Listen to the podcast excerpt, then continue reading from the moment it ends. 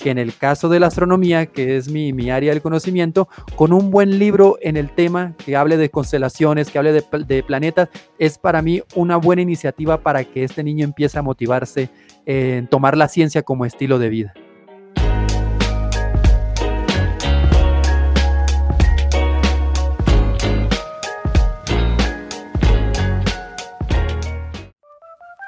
Bienvenidos a esta nueva serie que he querido denominar Misión Norte, una serie 100% con ADN norte santanderiano, donde invito coterráneos que literalmente la están rompiendo fuera del país. Eh, por lo general son personas que tienen estudios académicos bastante profundos, maestrías, doctorados y también bastante eh, profundos o bastante amplios como seres humanos que están dispuestos a compartir su conocimiento y claramente a retribuirle algo a esta región donde nacieron, donde han crecido y en este momento han tenido la oportunidad de estar en otra geografía haciéndonos quedar muy muy bien.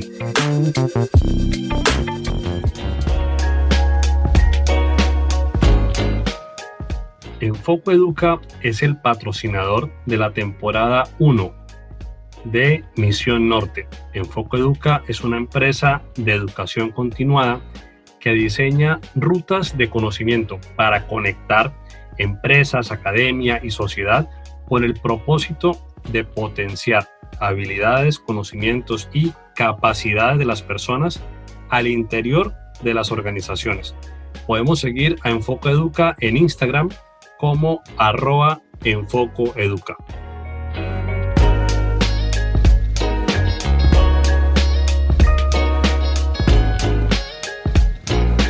Misión Norte, una serie para resaltar este capital humano que tenemos en nuestro departamento norte de Santander de primer nivel.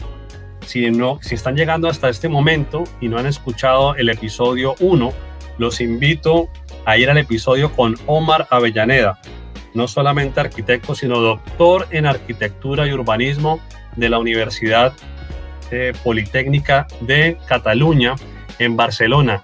Y en este momento estoy muy contento y agradecido con Sergio Andrés Sánchez Juan, porque es el segundo invitado a esta serie Misión Norte. Sergio Andrés en este momento es candidato a magíster en astrofísica de la Universidad Nacional Autónoma de México, muy conocida o más conocida en todo el mundo académico y el continente como la UNAM, gran universidad en la Ciudad de México.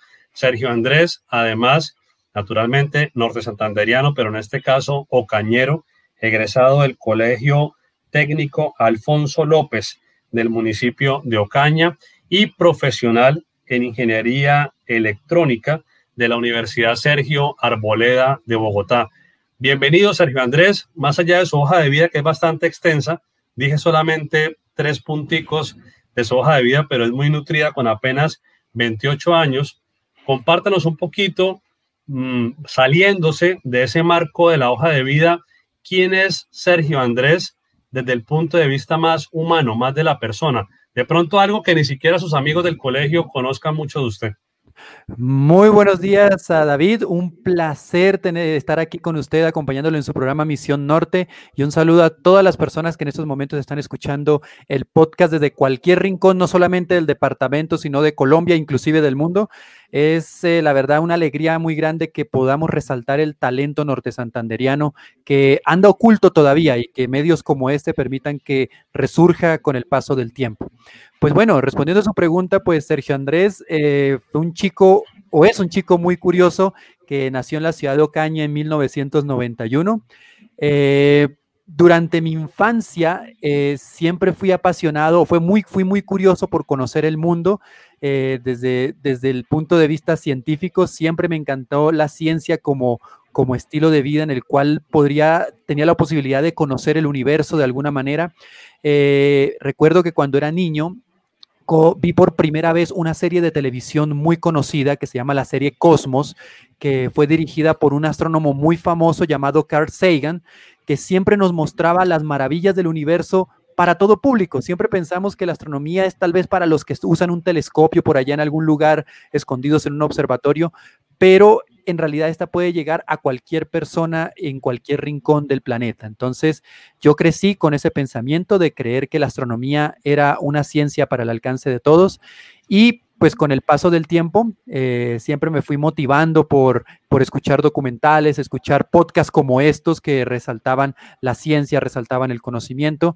Y cuando llegué a la universidad, eh, bueno, después de ser egresado del Instituto Técnico Alfonso López, en donde ya mis profesores me veían esa, ese interés por, por observar al firmamento, eh, en la universidad tuve la dicha de hacer parte de un observatorio astronómico, algo que siempre soñé desde niño y pues eh, mis últimos años, estos últimos años, logré ingresar al Observatorio Astronómico de la Universidad Sergio Arboleda, en donde hice mi trabajo de grado en un proyecto de investigación de un satélite, en donde empecé a adoptar un estilo de vida que tal vez es poco común para la gente, pero que para mí ha sido gran parte de mi satisfacción profesional, que es la de ser divulgador científico, que es la posibilidad de compartir ciencia a la gente, a la gente de cualquier profesión, de cualquier mentalidad, de cualquier punto de vista, hacerles ver que la ciencia también es fácil de entender para todo público.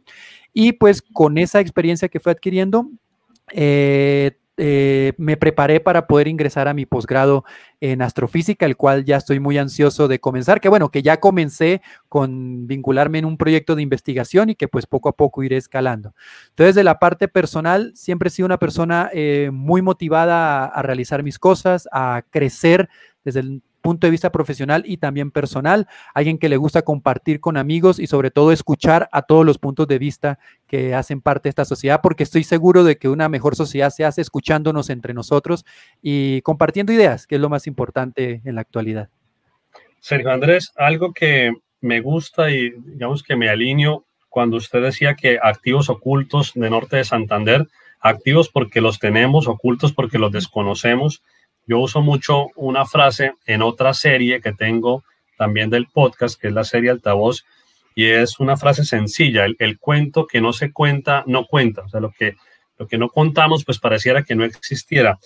Cuéntenos un poquito de ese momento suyo del colegio, cuando usted conoce un grupo que me parece fascinante y que yo desconocía que existía, y es un grupo en astronomía que existe en el municipio de Ocaña. El grupo se llama Linear.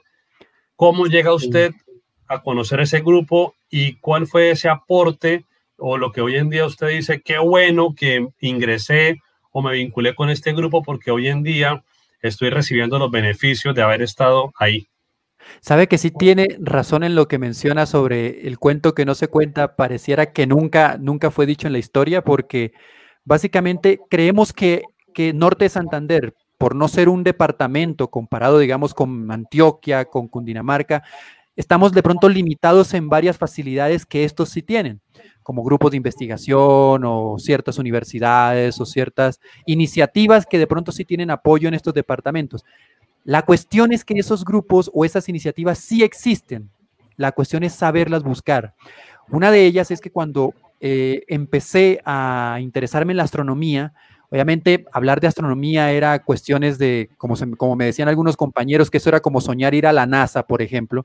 Entonces, uno ve esos sueños tan lejanos en algún momento de la vida, pero uno buscando minuciosamente desde su entorno más cercano, uno puede llevarse unas sorpresas gratas que lo van a empezar a formar con el paso del tiempo, hacer, formar las bases, los pilares iniciales para crear esa formación profesional a futuro.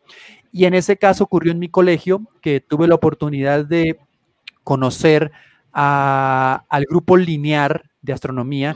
Es un grupo de aficionados, o sea, no piensen que esto es solamente de profesionales que están graduados en astronomía, sino gente que le gusta el tema, gente que se decidió, se decidió reunir hace 15 años, si no estoy mal, que fue cuando se creó el grupo en el año 2004-2005, eh, que decidió crear un grupo simplemente para la divulgación. Y son personas que tienen sus propios telescopios y que ad honorem, es decir, por mérito propio, sin cobrar un solo centavo, deciden salir a los parques de Ocaña con sus telescopios y que la gente eh, que esté interesada se acerque, pregunte qué es lo que se está haciendo y simplemente queden allí eh, unidas al grupo para que puedan observar los fenómenos que se están vislumbrando en ese momento. Entonces yo diría que ese, ese momento en el cual a mí me entregaron un una hojita, una hojita de papel en donde estaba promocionando charlas eh, de divulgación a, la, comunidad ocañera, que me acuerdo que en esa época se realizaba en, el, en la plaza de la, de la Gran Convención, que le llamamos hoy en día la Plaza de San Francisco, allí en la ciudad de Ocaña. Este grupo se reunía en uno de los cuarticos de la, de la Plaza de la Gran Convención y ponía videos diversos de astronomía y luego había un conversatorio con todos los asistentes. Entonces, eso fue como un impacto muy fuerte en darme cuenta de que Ocaña no está exenta de eso. Y yo sé que en muchos otros lugares de norte de Santander también hay grupos que se están formando con el tiempo, que tal vez no conocemos ahora, pero que es bueno darle una voz con el paso del tiempo. Entonces, ese fue un punto importante que la verdad personas como el profesor Gustavo Osorio, que es el fundador del grupo de astronomía, el profesor Ángel Emiro eh, se me olvida, se me escapa el apellido ahora, ellos dos fueron los pilares fundamentales del grupo lineal, que hoy en día lamentablemente anda un poco disperso pues por esta situación del COVID y pues falta de apoyo en muchos sentidos, pero que con su afición, que es lo más importante, con su afición y sin recibir un peso, ellos están tratando de sacar adelante la divulgación de la ciencia en el municipio para todo el departamento también. Sergio, aquí también nos puede escuchar un padre de familia o una, una madre de familia y eh, le puede parecer interesante esto que nos cuentas y piensa en su hijo o en su hija. A veces cuando los papás pensamos en dar un regalo, por lo general diciembre es como la fecha en que el papá busca un buen regalo y, y hace un esfuerzo por un buen detalle para su hijo o su hija.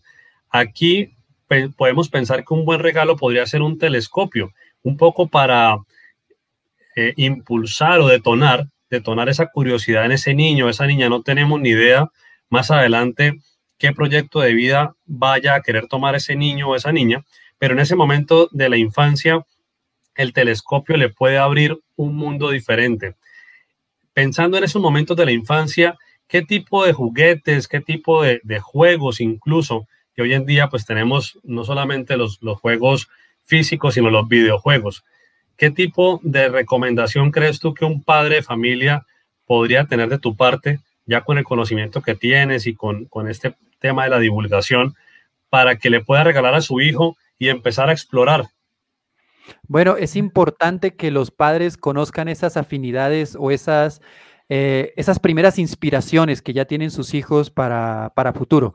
En mi caso, mis padres sabían que me estaba gustando todo el tema del espacio, del universo, pero por las condiciones económicas, porque yo vengo pues de una familia humilde, fue completamente imposible eh, tener un telescopio. Es más, yo hasta que no entré al observatorio de la Sergio, yo no tuve un telescopio. Es decir, el primer telescopio que tuve o que pude manejar en mi vida era el que estaba allí dentro del observatorio astronómico.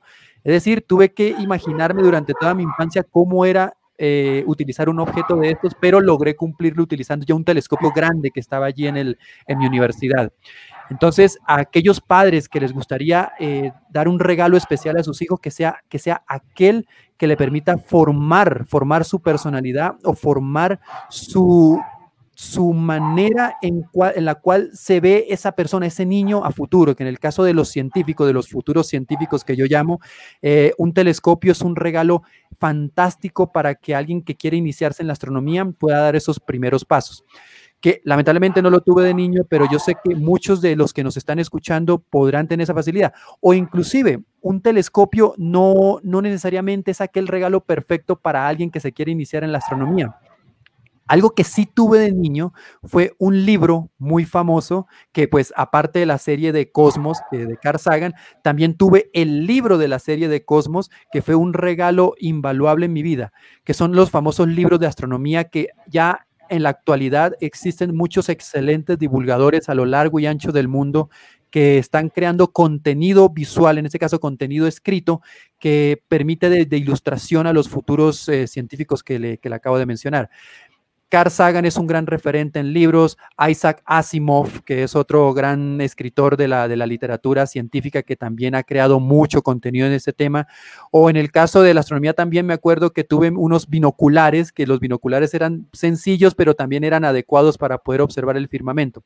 Entonces, a los padres de familia los invito a que escuchemos a, nuestro, a sus hijos eh, en qué es, qué es lo que les apasiona qué es lo que más les gusta o lo que creen que puede llegar a ser ese, esa llama para poder encender esa motivación que los podrá hacer profesionales a futuro.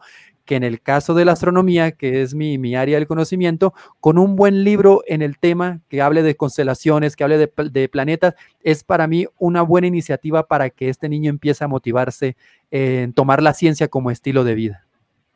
Genial. Compártenos un poquito del momento cuando ya estabas en, en décimo grado, incluso en once, que ya viene esta primera, primera, sí, más o menos primera finalidad de este logro de que eres bachiller, vas a hacerlo, estás ahí cerca.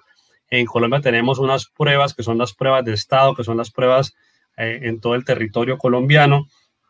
Eh, ahorita hablamos de la prueba como tal porque en el 2008 fuiste el mejor, fuiste reconocido y tuviste este, este puntaje que fue, si no me equivoco, el mejor puntaje en el departamento para el momento en que te graduaste, pero yo quiero ir un poco antes.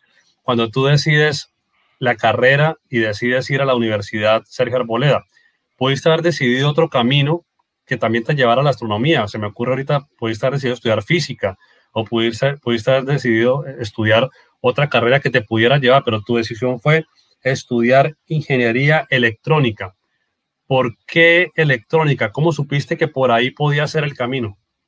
Bueno, es una historia bien interesante porque es cierto, uno en décimo grado, uno está como entre la espada y la pared en decidir uno qué quiere hacer con su futuro y sobre todo cuando uno tiene las pruebas ICFES ya casi encima al momento de presentarlas.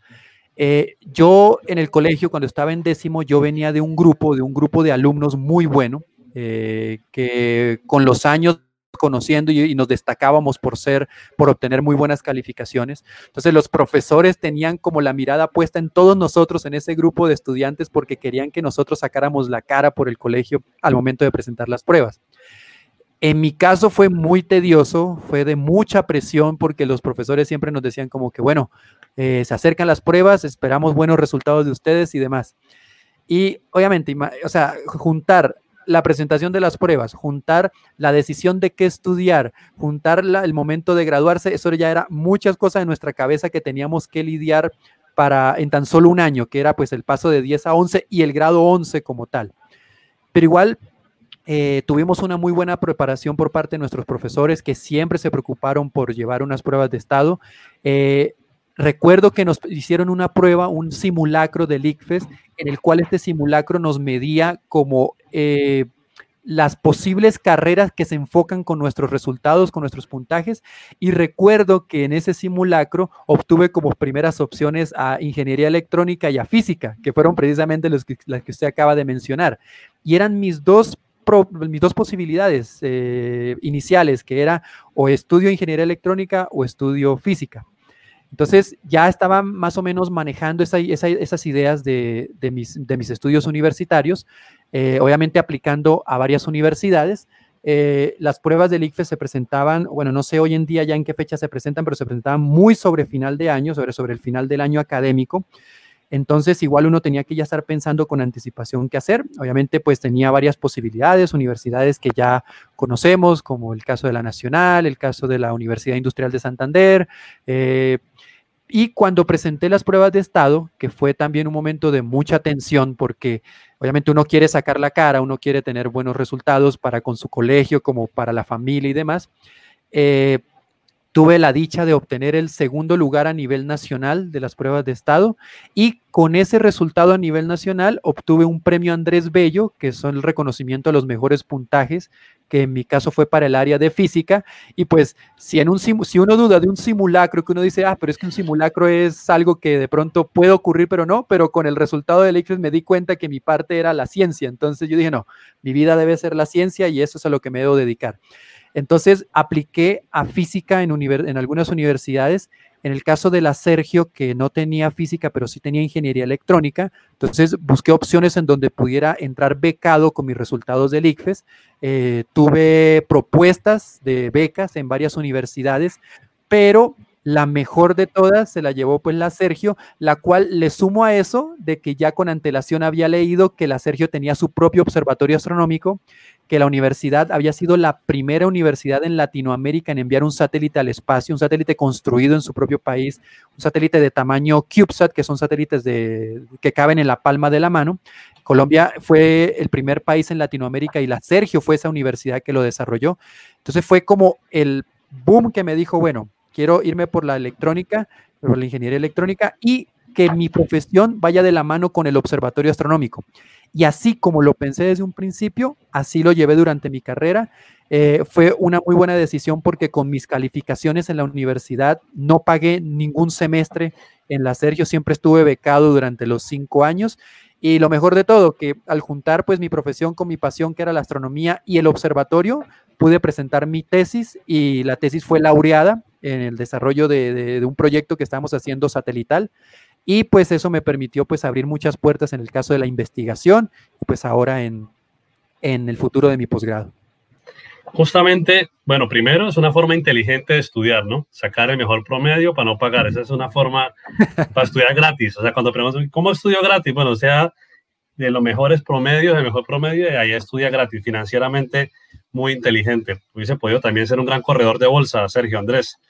Eh, seguramente no lo va a hacer porque le gusta mucho esto, pero seguramente también se hubiese desempeñado muy bien como corredor de bolsa en Nueva York. Mire, Sergio, un promedio de 4.83, que también le hace graduar con honores en su pregrado. Pero quiero pedirle un favor, aprovechando eh, esto que le gusta tanto de, de divulgar, de contar con términos sencillos, explíquenos un poco lo que fue su tesis de grado, que ya nos contó usted que fue laureada, porque el tema dice modelamiento y simulación de la energía de un satélite. Pero si se lo fuera a explicar a un curso de quinto de primaria, ¿cómo se lo explicaría?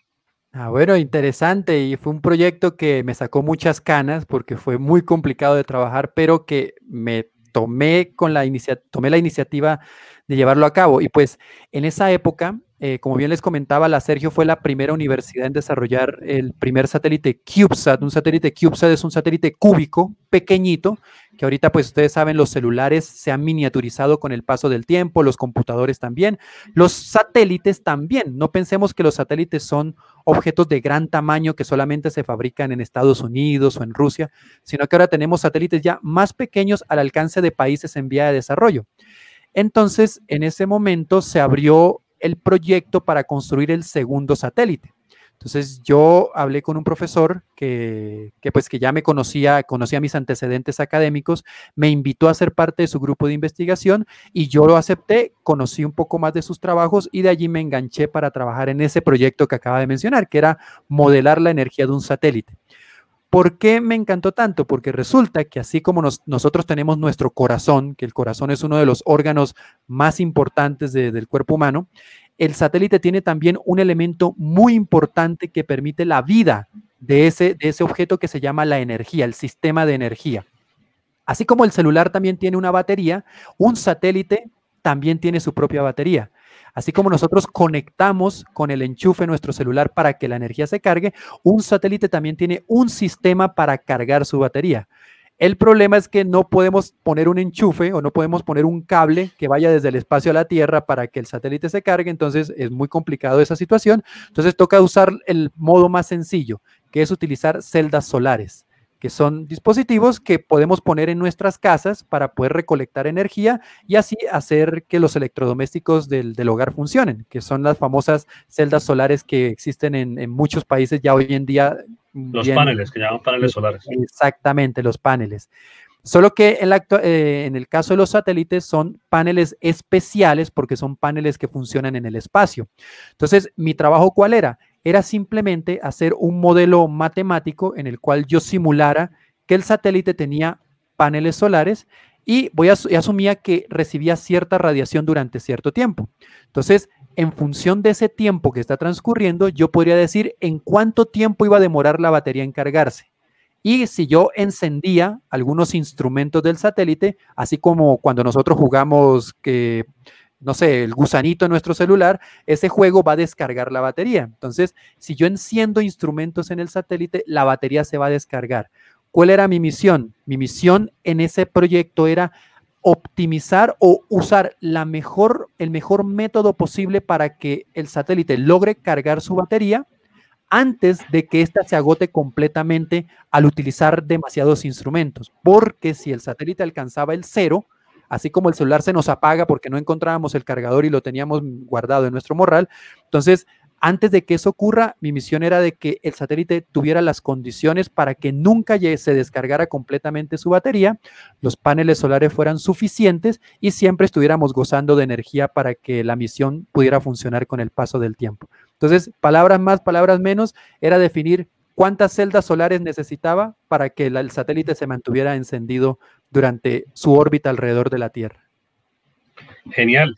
Hay algo, alguna vez leí que Argentina tenía ya una empresa que estaba justamente en esa fabricación, en esa producción de satélites pequeños, que estaba incluso vendiendo a algunas compañías, porque pues hoy en día tenemos un activo muy importante que es la información y pues hablamos mucho de Big Data y toda esta cuestión. Y una compañía anteriormente adquirió un satélite, pues era muy costoso y por eso era un tema solamente de la NASA o un tema solamente del gobierno ruso. Pero hoy en día, cuando un satélite puede tener un precio de mercado, voy a decir un, un, precio que creo que puede ser, pero no, no lo conozco, 150 mil, 200 mil dólares, pues para una corporación multinacional, ese precio ya puede ser un precio manejable y puede hacer esa inversión. Y ese tipo de satélites entiendo que en algunos países, en este caso Argentina, leí que lo estaba haciendo. Eh, soñemos un poco, Sergio Andrés, usted que le gusta el tema planetario y el tema espacial. Pensemos que en el municipio de Ábrego, un municipio que hace parte de la provincia de Ocaña, un municipio que en lo personal me parece muy bonito, con una tierra muy rica también, y muchos lo conocen por la cebollita, que es bien, bien rica. Pensemos que en el municipio de Ábrego se pudiera llegar a hacer esa producción satelital. En este momento, si uno quisiera, si la gobernación o el gobierno nacional le dijera a Sergio Andrés, vamos a hacer un proyecto paso a paso para que en Ábrego se pudiese llegar a ese punto de producir a nivel de satélites que pudieran enviarse al espacio. En este momento, ¿cuál sería esas bases sólidas en las que hay que trabajar para que posteriormente se pudiera llegar a pensar en un futuro por lo menos mediano que esto hipotético es posible? Es una muy buena pregunta. Un, par de antecedentes para, para hacerlo con el ejemplo que usted menciona. Usted mencionó Argentina. Argentina es un muy buen ejemplo de emprendimiento espacial, pero ya casi la mitad de los países de Latinoamérica ya tienen emprendimiento espacial. Es más, ya en Estados Unidos hay colegios que construyen satélites, colegios, o sea, gente joven que no ha llegado a la mayoría de edad, que está trabajando en un proyecto satelital. Ellos aportan componentes, realizan el proceso de ensamblaje de un satélite y estos satélites ya están en el espacio. O sea, ya estamos hablando de que la parte espacial está llegando a ser casi un tema a la mano de cualquier, de cualquier país en nuestro continente. Entonces, muchos de estos emprendimientos surgieron así como ocurrió con Apple, por ejemplo, que surgieron desde un garaje. Muchos de estos eh, industrias, de estas pequeñas empresas de la industria aeroespacial surgieron también en pequeñas habitaciones donde se, que se componían de un escritorio, un par de computadores y una persona que trataba de distribuir componentes, asesorar en la construcción de otros elementos y demás. O sea, es un tema que ya está a la mano de cualquier país de, nuestra, de esta región del mundo. En el caso de, del ejemplo de, que me mencioné en Ábrego, no es difícil arrancar con una iniciativa de ese estilo. Lo que necesitamos es básicamente, primero, capital humano, es decir, gente muy preparada, que le guste el tema, que le guste o que sea ambiciosa en poder iniciar un proceso, un proyecto de exploración espacial, que en ese caso es el tema que estamos hablando. Muchas de estas iniciativas surgieron simplemente porque dos o tres personas que conocían del espacio, que se prepararon, que estudiaron esa temática, no necesariamente ingenieros aeroespaciales, Eh, hay un caso, hay varias empresas que no recuerdo el nombre, pero que surgieron básicamente con un ingeniero, con un, em, experto en finanzas, con un experto en la parte de marketing y entre ellos formaron su propia empresa aeroespacial, que es en Perú y no recuerdo el nombre ahora mismo.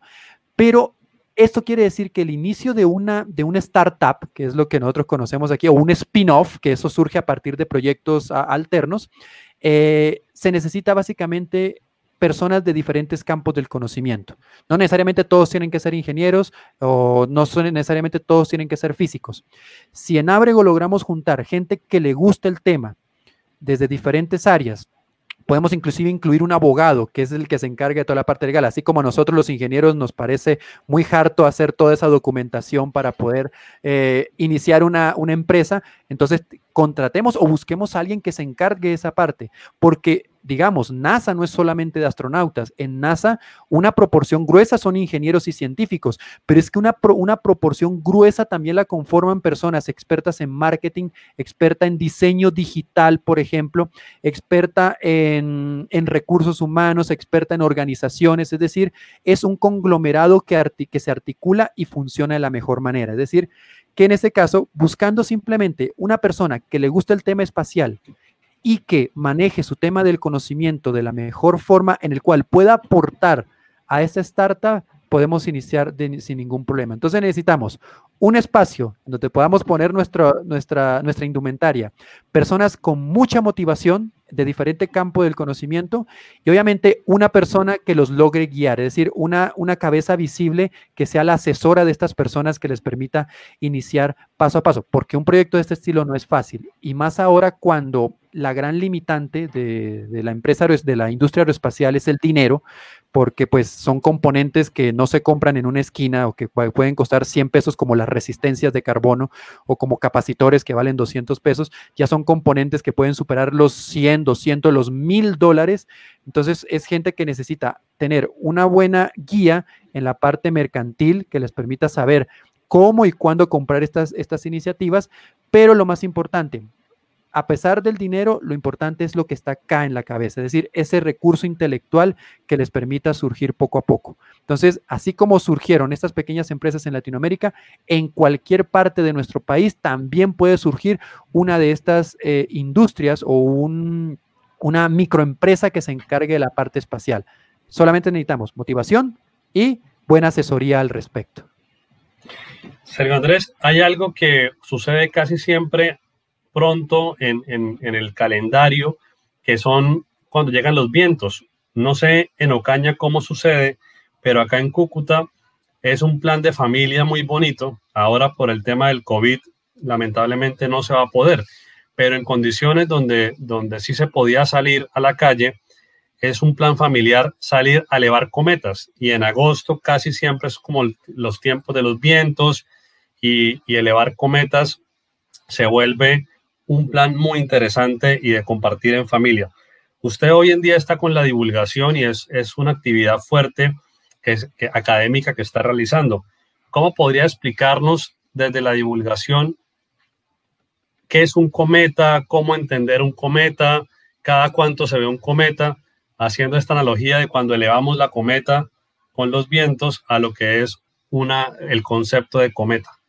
Bueno, pues gracias por esa, por esa referencia, porque en estos momentos cerca de nuestro planeta está cruzando un cometa que ha generado mucha, mucha expectativa y sobre todo mucho interés en la gente, que es el famoso cometa Neowise, que, que su gran referencia ha sido en que ha sido el primer cometa después de siete años que ha tenido el brillo suficiente para observarlo a simple vista.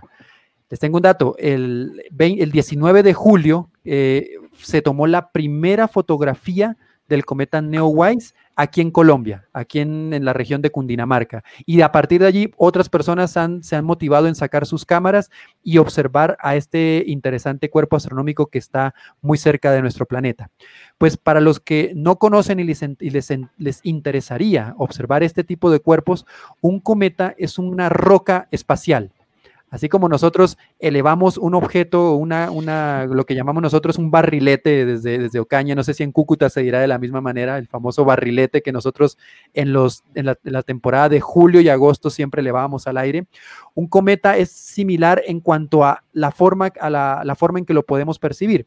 Es una roca en el espacio que tiene también hielo, que cuando ese hielo se derrite por culpa de la luz solar, le genera una hermosa cola que se extiende por miles y miles de kilómetros en el espacio. Eso es lo que se está observando hoy en día, a un objeto puntual, un objeto muy difuso y grande que lo está siguiendo una cola de material que se ha ido derritiendo con el paso del tiempo. Entonces, es tan llamativo porque es muy poco frecuente tener cometas tan luminosos. Todos los años tenemos cometas de diferentes tamaños, de diferentes longitudes, a diferentes distancias, pero justo en esta ocasión nos llegó un cometa que está a la distancia adecuada, el tamaño adecuado y el ángulo adecuado para que sea lo suficientemente brillante. Entonces, lo que van a observar es básicamente a ese cuerpo celeste que se está derritiendo con el paso del tiempo y deja una hermosa cabellera en la parte trasera que va a durar durante muchos días. El problema de estos cuerpos es que tienen una órbita tan grande, tan larga, que demora miles, algunos de ellos se demoran miles de años en volver a la Tierra. Pero hay otros que tienen un periodo más corto, que es el famoso cometa Halley, que yo sé que muchos habrán escuchado en el colegio, en algún programa de televisión, que es un cometa que cruza cada, cada 76 años. La última vez fue en el año 85, si no estoy mal, así que si hacemos cuentas, ya en el 2050, 2060 vamos a tener el próximo paso del cometa Halley, que también es un cometa muy brillante para nosotros. Entonces, las personas que nunca han tenido como esta cercanía con la astronomía, estoy seguro que un cometa va a ser algo que los va a enamorar de por vida, como me pasó a mí cuando yo observé un cometa por primera vez, o también cuando observé los anillos de Saturno por primera vez. Entonces, son fenómenos que a la gente les va a llamar mucho la atención porque se darán cuenta que el universo que aunque vemos el cielo con las mismas estrellas, a veces nos puede sorprender con cosas inusuales como es el caso de, de un cometa. Si volvemos a pensar en, la época infantil o pensamos hoy en día en los niños, a nosotros cuando éramos niños nos enseñaron unas historias, eh, tiras cómicas, historietas, muñequitos, como lo queramos llamar, y una de ellas que nos mostraron a todos de niño era la de Superman. Y Superman llegaba de otro planeta y llegaba a la Tierra, ¿cierto?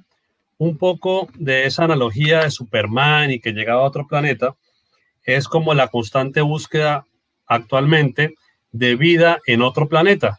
O eh, lamentablemente los humanos hemos hecho mal uso de nuestros recursos y hemos destruido nuestro planeta en, los recursos naturales, por ejemplo, y vemos como empresas como la de Elon Musk, SpaceX, eh, SpaceX o la de Richard Branson, Virgin Galactic, están haciendo esta exploración también, ya no solamente la NASA, o, el gobierno ruso. ¿Cómo va esa búsqueda de vida en otro planeta? Bueno, interesante pregunta y la voy a partir en tres partes. Eh, la primera, sobre nuestro planeta, sobre la manera en que tratamos a nuestro planeta. Nosotros estamos vinculados con la astronomía todo el tiempo. ¿Por qué razón? Porque la Tierra es también un planeta. Hacemos parte de este universo. Y por el hecho de hacer parte de este universo, también nosotros de alguna manera pertenecemos a este cosmos, que es muy extenso, muy grande y que el cual habitamos y hemos habitado durante mucho tiempo. Entonces, estudiar nuestro planeta es también, hace, hace parte de, de, una gran rama de la, de la astronomía que se llaman las ciencias planetarias y que en eso nos compete muchísimo porque nuestras acciones van a repercutir directamente en lo que ocurre en nuestro planeta como cuerpo celeste en el universo. Eso por un lado. El segundo, la exploración del espacio. Tal como usted lo menciona, hay empresas fuertes hoy en día que están incentivando ese campo que es el envío de sondas espaciales a diferentes lugares del sistema solar y ahora la iniciativa de llevar turistas al espacio, que es lo que ha incentivado tanto SpaceX como Virgin Galactic, que lo que buscan es que ahora la llegada del hombre al espacio sea, una forma tan, sea de una forma tan normal que básicamente podamos ir un comprar un tiquete, como cualquier boleto de avión, y poder ir y regresar cuando queramos. Eso es algo que todavía está en el futuro ni tan mediano, todavía sigue siendo parte del futuro lejano, pero es algo que está siendo muy latente. A eso a veces la gente me pregunta, y es una pregunta muy seria que a veces tiende a, llegar a la molestia de la gente, que por qué estamos invirtiendo tanto en exploración espacial, por qué vamos a llevar seres humanos al espacio si nosotros no cuidamos nuestro planeta. Yo siempre lo respondo de dos maneras. La primera, que la ciencia da empleo. Gracias a la ciencia, personas como yo hacemos lo que nos gusta y pues nos pagan por esa situación, nos pagan por, por hacer lo que nos gusta, que es explorar, porque de la ciencia es que nosotros solucionamos problemas de la sociedad. Lo segundo es que nuestra iniciativa de explorar el espacio es que conociendo el espacio nos podemos conocer a nosotros mismos. Y le doy un ejemplo muy sencillo. Por ejemplo, hay un planeta muy cercano a nosotros que se llama Venus. Venus se reconoce porque tiene una atmósfera muy densa y es tan densa que es el planeta que lo hace el planeta más caliente de todo el sistema solar. Venus está sufriendo algo que estamos empezando a sufrir hoy en día con la Tierra, que es el famoso efecto invernadero, que es cuando la atmósfera gruesa de diversos tipos de gases reciben radiación, esa radiación penetra la atmósfera, pero es difícil salir nuevamente y eso se concentra en una capa tan densa que genera grandes cantidades de calor. Entonces, ¿qué pasa? Ya nuestro planeta está empezando a sufrir esos efectos, que es concentración de radiación solar en nuestra superficie que no logra escapar nuestra atmósfera y se está acumulando en el incremento de temperaturas globales. Es decir, conocer otros cuerpos del sistema solar nos puede permitir a conocer los impactos o consecuencias que pueden sufrir, que puede sufrir nuestro planeta, incluso por nuestras propias acciones, no necesariamente acciones naturales que se sufren por los ciclos normales de la Tierra, pero también por efectos que ocurren hoy en día por la acción del ser humano. Y tercera y última, que para cerrar la pregunta, ya hablamos, bueno, de la Tierra como planeta, como lugar en el universo, de nuestra ambición por explorar otros mundos, porque con esta podemos conocernos a nosotros mismos. Y la tercera sobre la posibilidad de vida en otros planetas. Pues resulta que eso es algo que no solamente es de, los de la última década o de los últimos 50 años. La idea de seres de otro planeta viene inclusive desde los griegos, cuando pensaban de que las estrellas podían estar habitadas por otros tipos de otros tipos de planetas u otras civilizaciones que en algún lugar estarían pensando también en nuestra existencia. Entonces, eso es algo no necesariamente de la última década. Hoy en día existe un grupo em, a nivel mundial que se llama SETI. SETI son las siglas de búsqueda de vida inteligente. Eh, bueno, en realidad es búsqueda de vida extraterrestre, que son proyectos que buscan como generar algún tipo de contacto con civilización inteligente. Ese grupo ya lleva más de 30 años y al día de hoy pues no se ha logrado eh, algo contundente que diga que, existe vida en otros planetas, pero seguimos con la idea de buscar vida en esos otros planetas. Y me, encanta el ejemplo de Superman, porque Superman, que es un personaje que nació, en ese caso, en el planeta Krypton, que es un planeta que está en otro lugar del universo, que llega a nuestro planeta y pues empieza a habitar las condiciones o a sufrir las condiciones que tenemos acá eh, en, en la Tierra particularmente, es una es una idea que se ha ido generando con el tiempo de la posibilidad de vida, de, vida en el cual o podamos encontrar o que ellos logren visitarnos a nosotros algún día. Lamentablemente no se ha podido, pero lo que hacen muchos científicos es buscar la vida inclusive en su estado más simple. No necesariamente la forma humanoide que nosotros describimos en la película como Marte Ataca del, del año 94 o no me acuerdo cuál, ah, el Día de la Independencia, por ejemplo, que era otra película de ese mismo estilo en donde ahora se habla de invasión, es decir, los extraterrestres nos quieren hacer daño de alguna manera. Hoy en día la realidad es que buscamos la vida en su forma más sencilla. Recuerden que nosotros o la vida en la Tierra surgió fue con los primeros organismos unicelulares. Partículas o criaturas tan pequeñas que posiblemente ya estén existiendo en otros lugares. Le doy un ejemplo. Eh, una de las lunas de Júpiter, llamada Europa, debajo de la gran capa de hielo que tiene Europa en su superficie, hay un océano gigante de agua de 100 kilómetros de, espesor. Y es tan gruesa esa capa que toda la cantidad de agua que tiene esa luna, Europa, es mayor que la cantidad de agua que tiene nuestro planeta. Y el agua, por estar en estado líquido, al parecer tiene la temperatura necesaria para que tenga posiblemente criaturas habitándolo en él, así como nosotros cuando en nuestros océanos está la temperatura adecuada para que los microorganismos puedan vivir. Entonces, se tiene esa idea de que posiblemente tengamos vida no solamente en otras estrellas, sino también en cuerpos de nuestro sistema solar.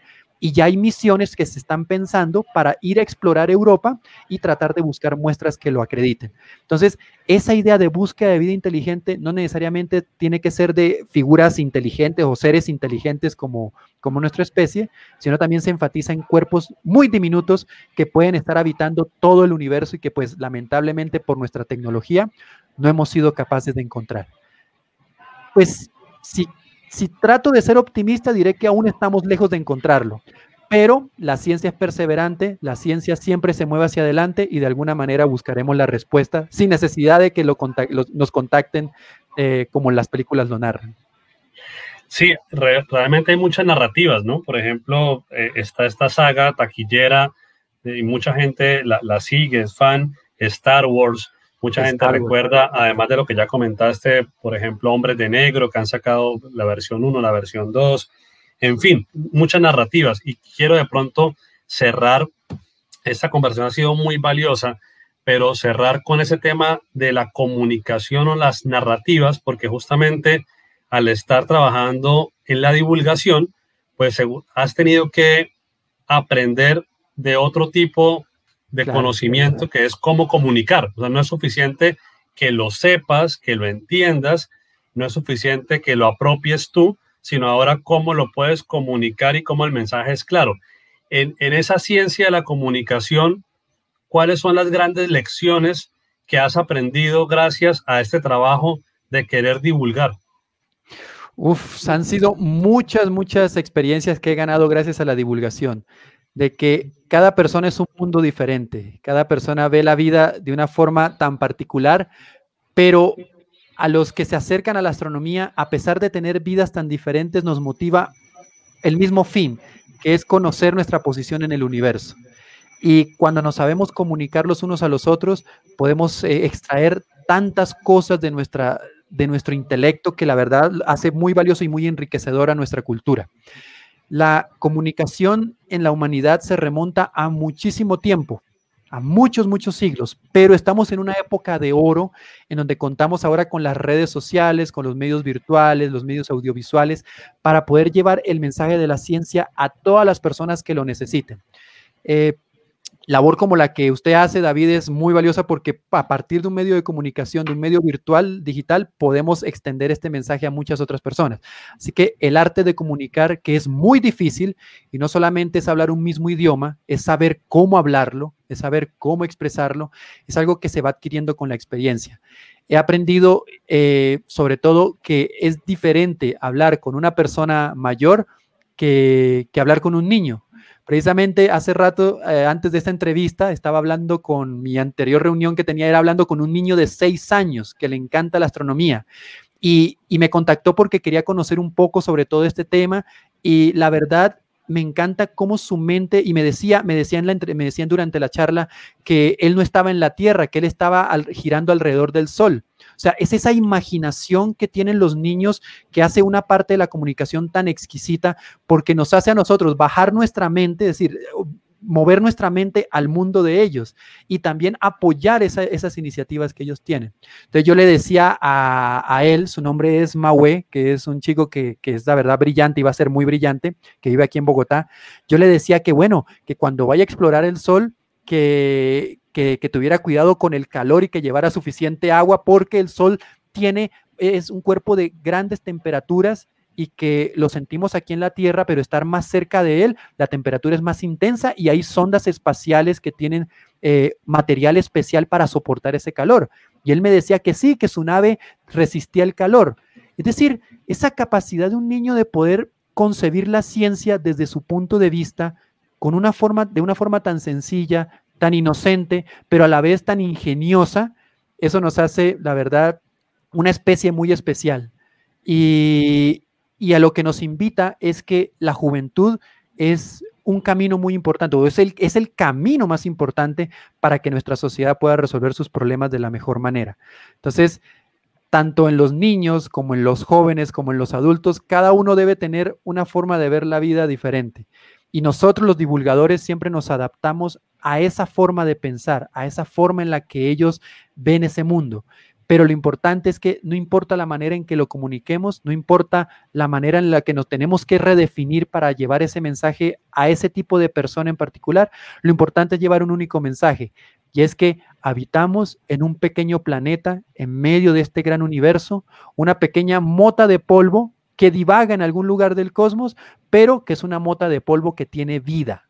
Y esa vida, como decía Carl es una vida que tomó conciencia y se pregunta sobre su existencia y hace que el cosmos se conozca a sí mismo. Y eso es lo más importante de todo esto, que la astronomía sea una ciencia formadora de carácter, pero también de humildad.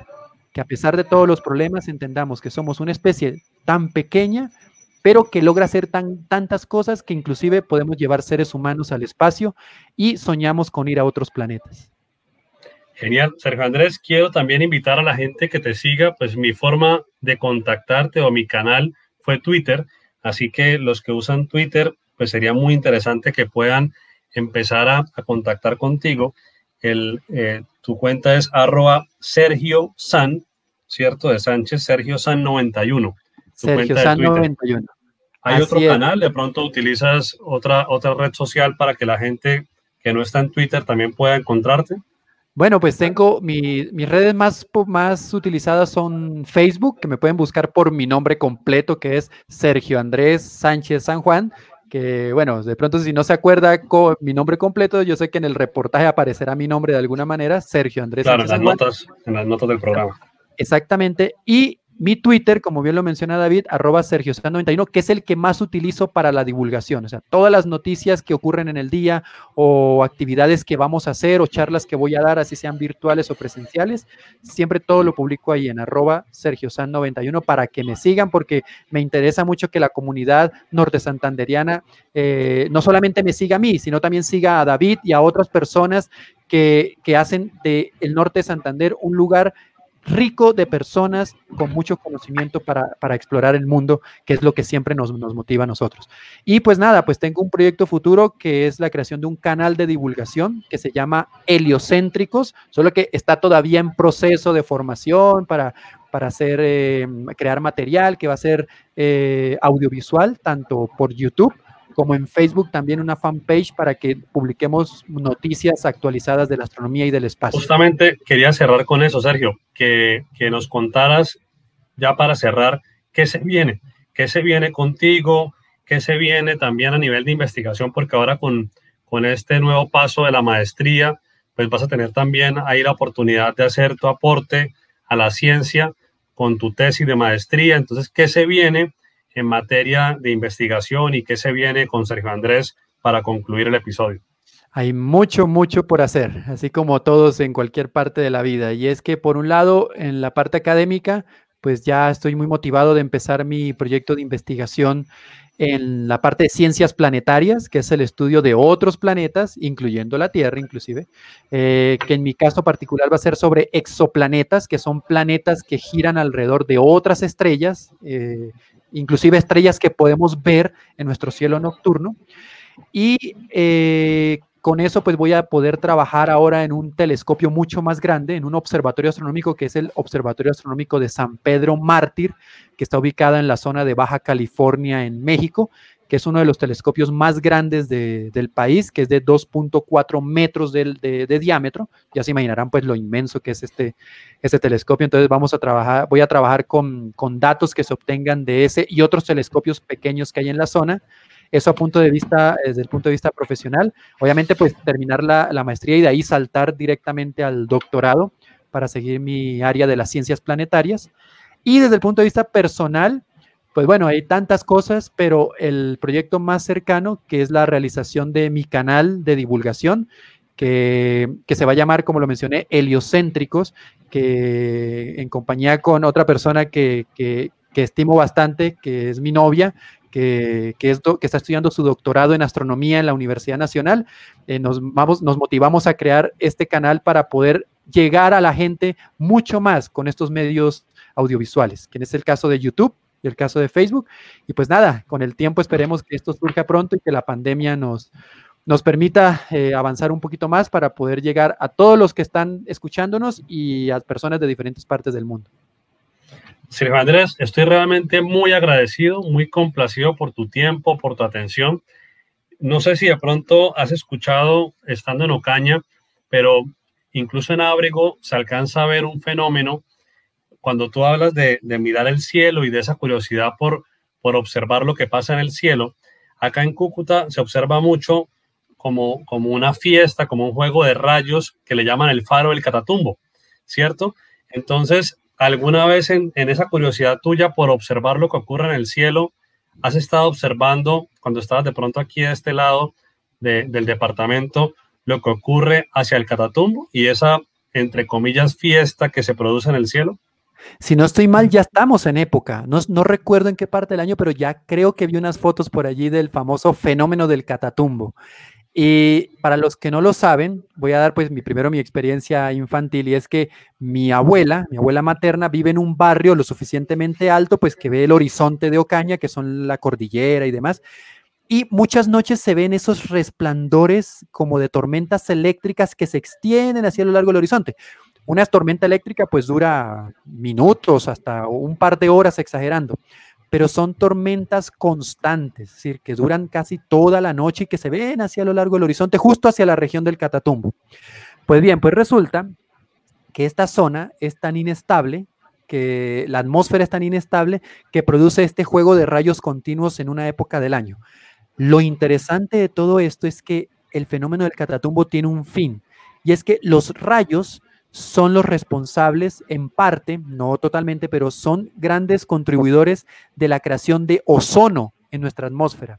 Recuerden que uno de los materiales, una de las partículas que nos protege de la radiación ultravioleta es el ozono. Y los rayos producen ozono en la atmósfera.